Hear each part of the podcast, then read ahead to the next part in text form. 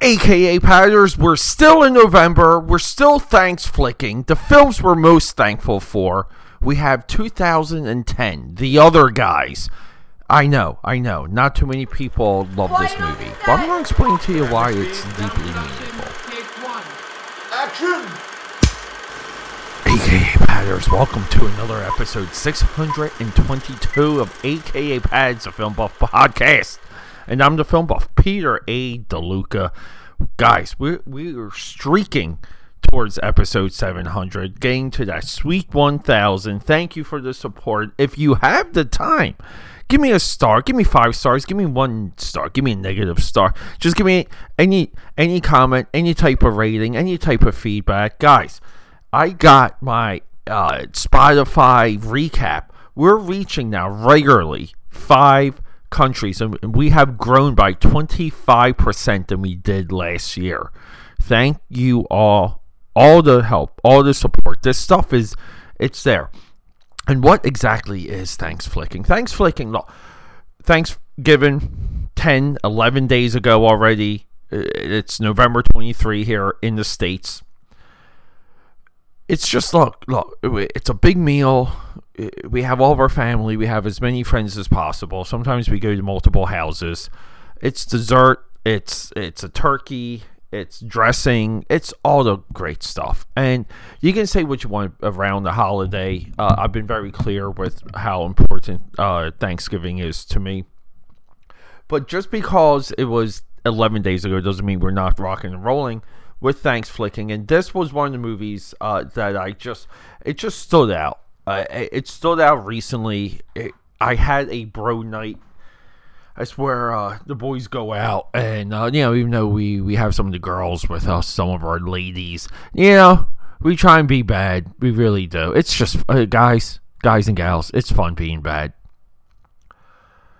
And usually with my bro nights, and like I said, this one, uh, encompassed different people, namely my uh, fiance. A lot of these nights end with this 2010 classic.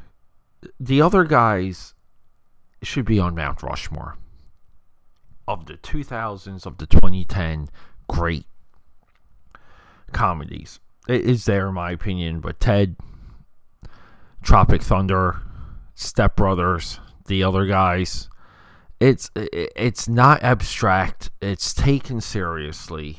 It's got these uh, intense, zany moments. A great comedic performance by Mark Wahlberg. Great timing performance by Will Ferrell. We have Eva Mendes, Michael Keaton before he really came back.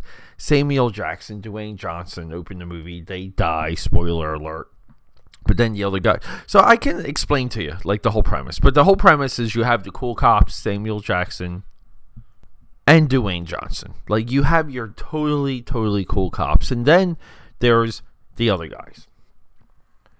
That's the plot. Eh, I am sorry, it's it's not nuanced, it's not deep enough for you, but but the best comedies should have the dumbest plots because uh, comedy unlike any other genre in film it's the guts. It's it's everything between the the credits we'll call it.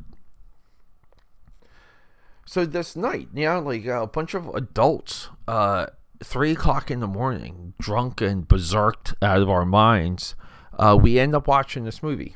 And this is a tradition now with my guy friends that is maybe five years now so we get together, we have these rager nights, and then we all huddle together like a bunch of bears in these uh, hotel rooms.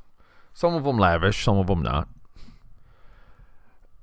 And we quote the entire movie until we pass out one by one.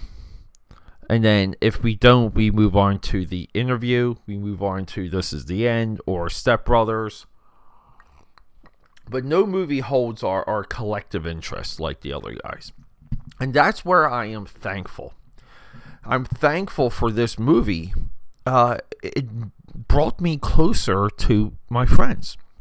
We the way that we shared this movie, uh, I'm even taken aback by it, and I hope a lot of you have that. I hope you have that with your friends even with your family.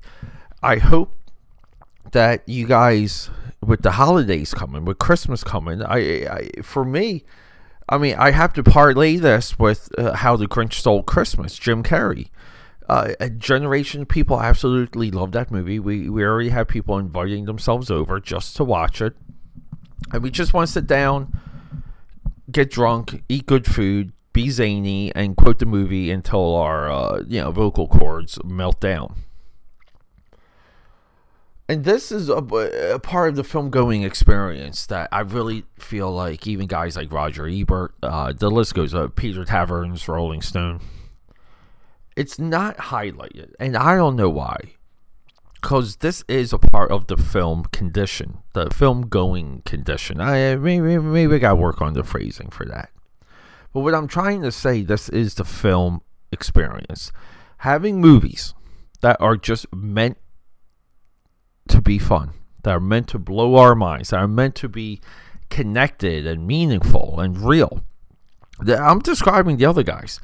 Like I said, this movie hits all these different avenues. It bleeds into so many of these different areas, and it does it in such a aggressively fun, delightful way where you don't even know what's improv and what's not what's supposed to be there and what's not. That is how exact some of these lines are, some of these deliveries, some of these inside jokes.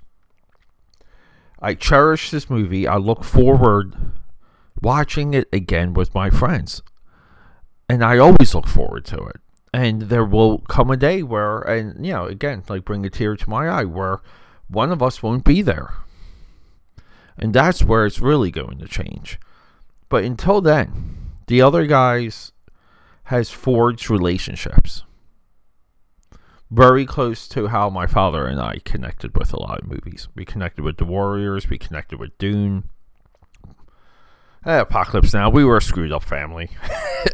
Just joking, guys aka Pad the Film Buff. Ra- wrapping up Thanks Flicking for 2023. I, I apologize, I did not get to the new world. Keep in mind, aka Padders, I have been ill. Uh, I'm fighting a virus for a month now. But we will we will persevere. We will fight through the weeds. Guys, I love you. Thanks for hanging out. Next up, uh, 623 will be finally DC's Episode 1 of the DC Universe, as stated by James Gunn Blue Beetle. Let's okay, go.